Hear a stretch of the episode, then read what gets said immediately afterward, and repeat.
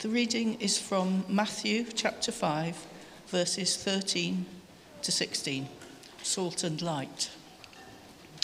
You are the salt of the earth, but if the salt loses its saltiness, how can it be made salty again? It is no longer good for anything except to be thrown out and trampled underfoot. You are the light of the world. A town built on a hill cannot be hidden. Neither do people light a lamp and put it under a bowl. Instead, they put it on its stand and it gives light to everyone in the house. In the same way, let your light shine before others, that they may see your good deeds and glorify your Father in heaven. Great, thanks. It's a real joy to be with you this morning. Trish, my wife, would be with me. She sends her love to you. Normally she'd be here encouraging me, making notes of my mistakes and all the rest. But she's leading worship over at SAC this morning, so I'm praying they're having a great morning there. And first of all, I want to say thank you. I want to say thank you for the way that you support the work at St Andrews. I met with the councillors, to the city councillors 2 weeks ago, talking about the community centre. And I said, you know, how we've taken it over, we're reopening it. And they said, yeah, we're amazed at how you managed to raise $250,000 in such a short space of time. And I said, yeah, I was amazed, I was astounded, I was humbled. And I said, the reason we did, because we have a congregation who know what it is to invest in the kingdom of God, who know what it is to store up treasures in heaven, not on earth. So can I just say thank you as we reopen the centre. It's because of your faithfulness to God, and I want to thank you for that.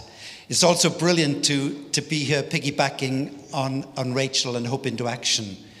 If you want to see salt and light, go and speak with Rachel and see what a difference they're making in the community. Some of my heroes in the faith, people like William Wilberforce, 25 years abolishing slavery took him. It cost him his health, his friendships, ridicule, but eventually he got there. And 3 days before his death, he heard that slavery was being abolished in this country. A lifetime of service, of being salt and light in the community. So some of my heroes. And what a text they've given me to be let loose on you with this morning. You've probably all heard people preaching on this text several times.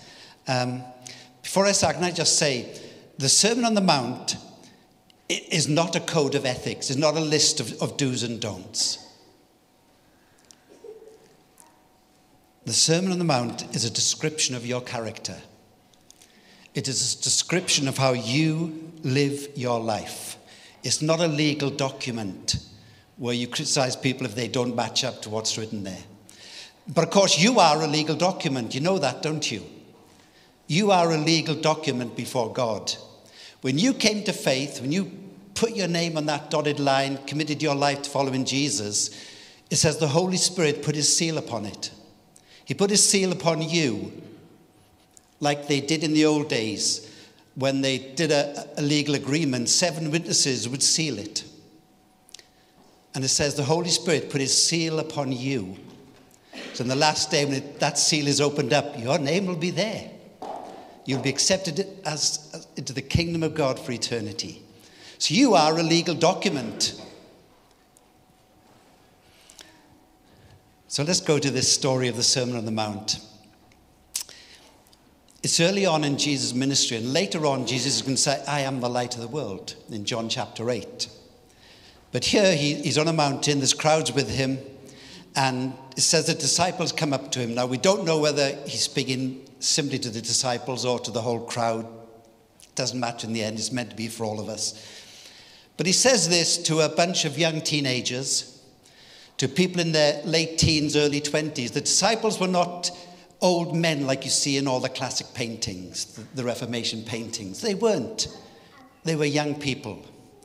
And he says to them, you are the salt of the earth. You are the light of the world.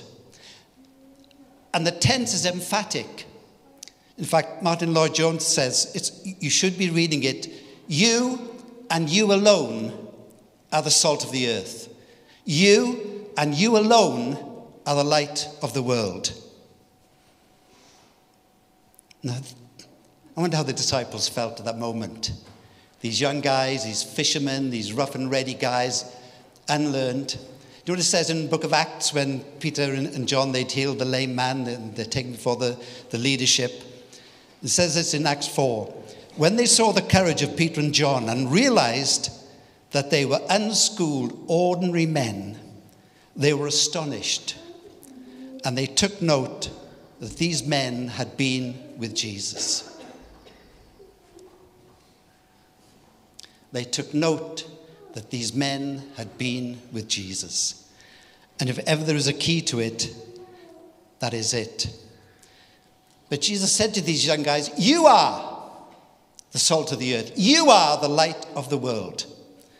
So humor me for a minute. Just turn to the person next to you and just say, you are the salt of the earth. Now to the person on the other side, turn and say, you are the light of the world. Now look at me and say, I am the light of the world. Because that is who you are. And we tend to belittle ourselves and think we've got nothing to say. We tend to hide away. Trish and I spent 9 years in Greece and recently, and in the middle of it, we went up to a place in the middle of Greece called Meteora. Have you got that picture up, please? In which they built monasteries on top of mountains. Totally inaccessible except by climbing up. In fact, one of them, you need a bridge from one mountain to another to get to it. And they thought this was being light on a hill. Cutting themselves off from the world and living a life of exile. There's 9 of those places in a small area. The thing about salt and light is, salt is needed where there's rottenness and there's petritude, where things are decaying. That's where you rub salt, to preserve. Light is needed where there's darkness.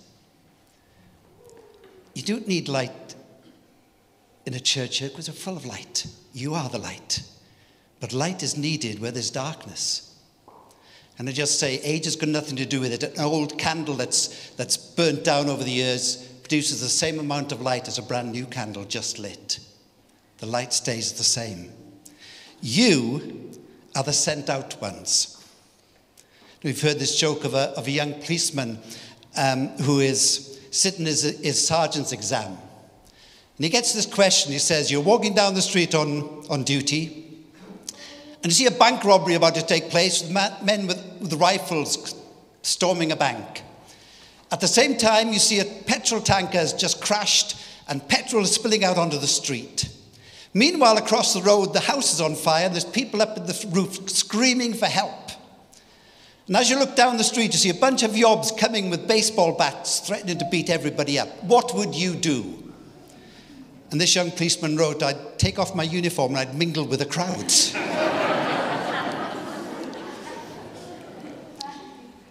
We don't have that luxury.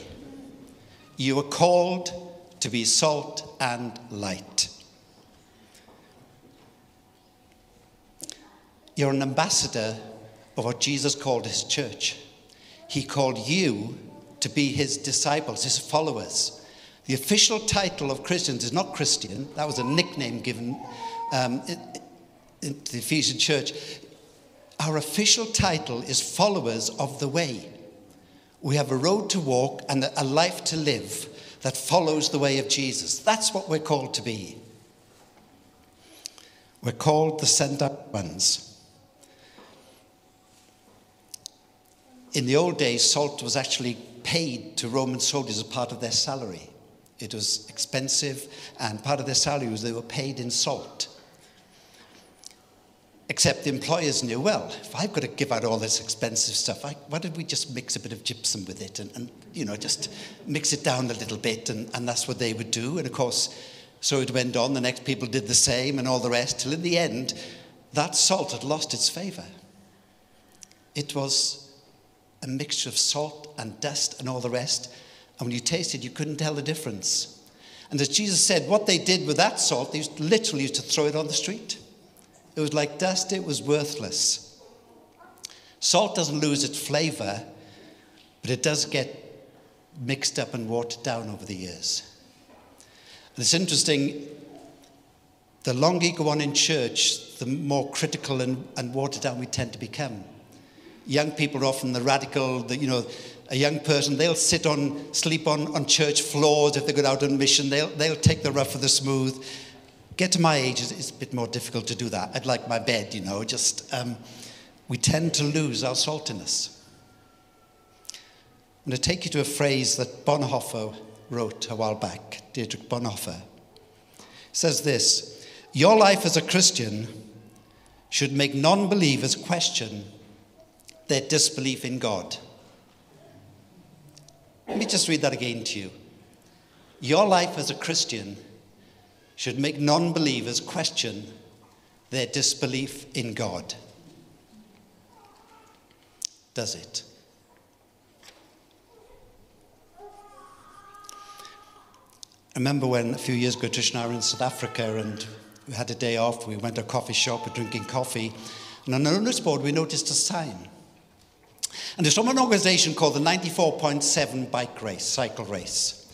And every year in Johannesburg, there is a charity called the 94.7 Cycle Race. And they do a tour of Johannesburg, raising money for the orphanages that they support. And it's called 94.7. They cycle 94.7 kilometres. That's the frequency of the radio station. It's filmed to Radio 1 in Johannesburg. But in this letter, they were writing an apology to businesses and churches about the disruption that this race would be on the one Sunday in the year when it was run. They were apologising to churches that roads were being closed and some of the congregation were going to find it difficult to get to church, and they were apologising for that. And in one place, they even had to build a bridge over a motorway for people to get to their church. And we spoke to the coffee shop and said, yeah, my son runs cycles in that race.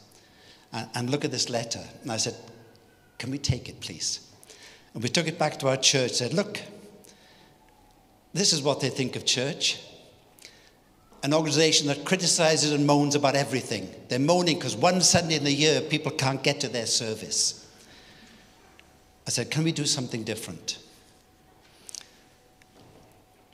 And I've realised after 40-odd years of being a Christian, I'm actually an activist. I've realised that finally as I was preparing this. And I said to them, what we'd like to do is, why don't we close church? Let's get everybody out in the street supporting the bike race. They're raising millions for this charity to look after orphans. What a brilliant work. That's what we're called to do. So why don't we support what they are doing? And after a few battles, discussions about what happens to the offering that Sunday, they agreed... They agreed we would do it. So on that Sunday at 5 o'clock in the morning, the worship team were out on a trailer in a part of the road. But before that, when we were given permission, we decided to ring the organisers. It says, can we speak to the race organisers? Yes, why? And who are you? He said, we're a church. Silence on the phone. And then a nervous voice, yes, what can we do for you? He says, we'd like to help. Silence on the phone again. Says, what do you mean help? So we think you're doing a fantastic work. What a brilliant thing you are doing for this nation. How can we help you? Further silence. Eventually, you want to help us? You're not critical? No, we said, we love what you're doing. How could we help you? Oh, we'll come and meet. So next day, two of the leaders came into the church. One, this woman with earrings and tattoos. It's the first time I've been in church for 10 years. I hate church. Good start, I thought. And we explained how we were upset at their letter. We're upset that the church is seen as negative and critical. Said, what we want to do is support you. what can we do to help? And they said, anything. Just get out of the street and cheer out. You could have a fan zone. Take a fan zone and just be there. So that's what we did.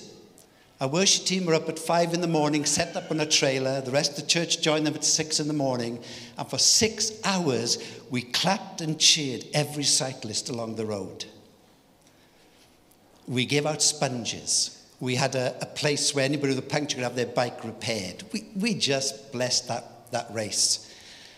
In the middle of the morning, one of the organisers, the top DJ of the 94.7 station, stopped. He was coming through and he said, gee, guys, what are you doing? Who are you?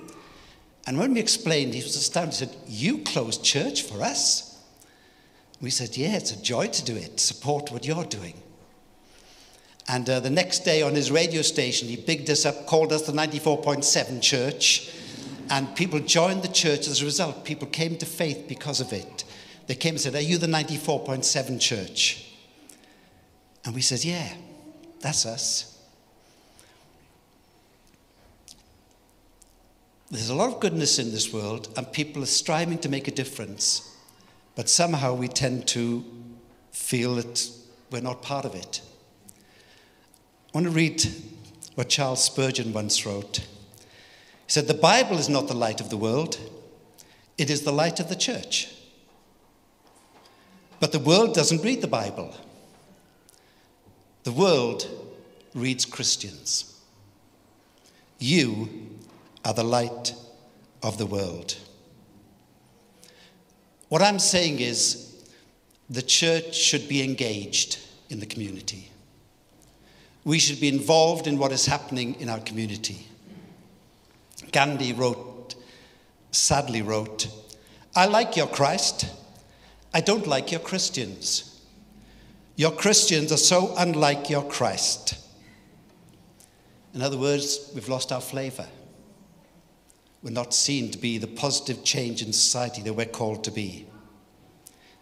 If I want to ruin a party, if I go to a party, all I need to say is, if I'm talking to somebody, I'm a minister. Silence. And the look of dread on this person's, oh no, I'm stuck with a lunatic. And they're looking for ways to escape from me.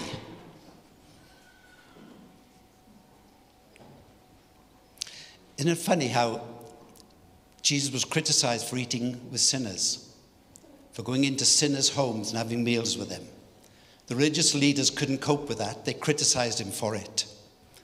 What have we become, if that's what's happened? What are we as a church doing?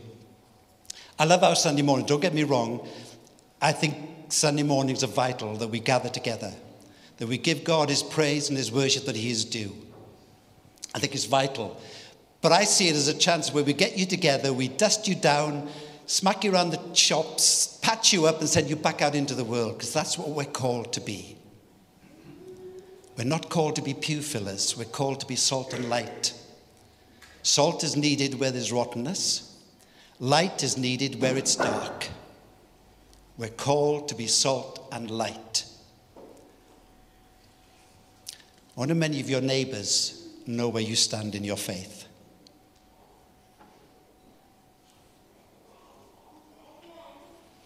I love Paul's teachings. And I want just to quote a passage from 1 Timothy chapter 6. And he writes this to his young protege, Timothy, who was about 40 at the time.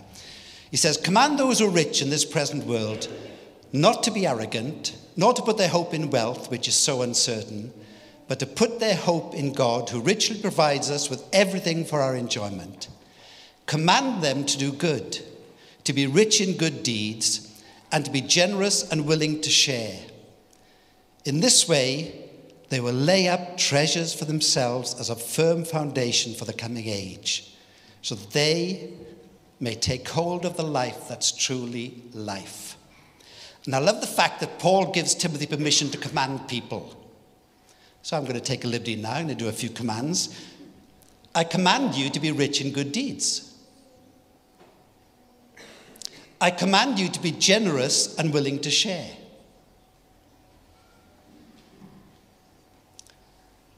This is what being salt and light is all about. People read Christian, they don't read the Bible. And then of our passage this morning, let your light so shine before men that they may see your good works and glorify your Father in heaven. Catch fire for Jesus. People come and watch you burn. They don't want to see passive Christians. They want to see Christians who make a difference. Remember the story of Smith Wigglesworth, was one of my heroes. Most of my heroes have certainly been with W, Wilberforce, Wigglesworth. Wigglesworth was a man of faith. He did miracles and healings all over the country and the world. But one day he was traveling in a train, and there's quite a noisy carriage, and the other guys were laughing and joking, and he felt he couldn't even pray out loud. He couldn't do anything. So he went out for a walk. When he came back and sat down, one of those guys fell at his knees and said, "I feel convicted of sin. What must I do?" Do we have that influence anymore? Does your presence at your workplace, where you meet with others, do you have that influence? Do you walking into a building change the atmosphere because it should? It's what being filled with the Holy Spirit is all about, for works of service. The Holy Spirit is mentioned 59 times in the book of Acts. In 36 of those, he's speaking to people. Tell them what they should be doing. And we need to be a people that listen to the voice of God and prepared to go out and make a difference. Let your light, the light that's in you, that's Jesus, so shine before men that they may see your good works, but they'll glorify our Father. I'd like to finish by praying for you. And when I say I want to pray for you, I'm not going to do a nice little prayer, you know, you close your eyes and I'm just going to pray for you. But actually I want to bring you before God. I want to bring you into the throne room of God and ask him to bless you in your ministry, in your service, in your work for him. So can I pray for you? It says close. It doesn't say to close our eyes in the Bible, but let's close our eyes a minute. And I want to bring you before our Father. Father, you see us here this morning. People that you've called to be your followers. People that you've called to be salt and light. Father, give us the courage to stand up for what is right. The courage to make a difference in our workplace, in our home, in our neighborhood. Give us the courage, Lord, to go in and make a difference. I pray for you this morning. Father, bless this congregation. Touch them, Lord, inspire them. Stir them up, Lord, for works of service, that people will see their good works and glorify you. I pray in Jesus' name. Amen.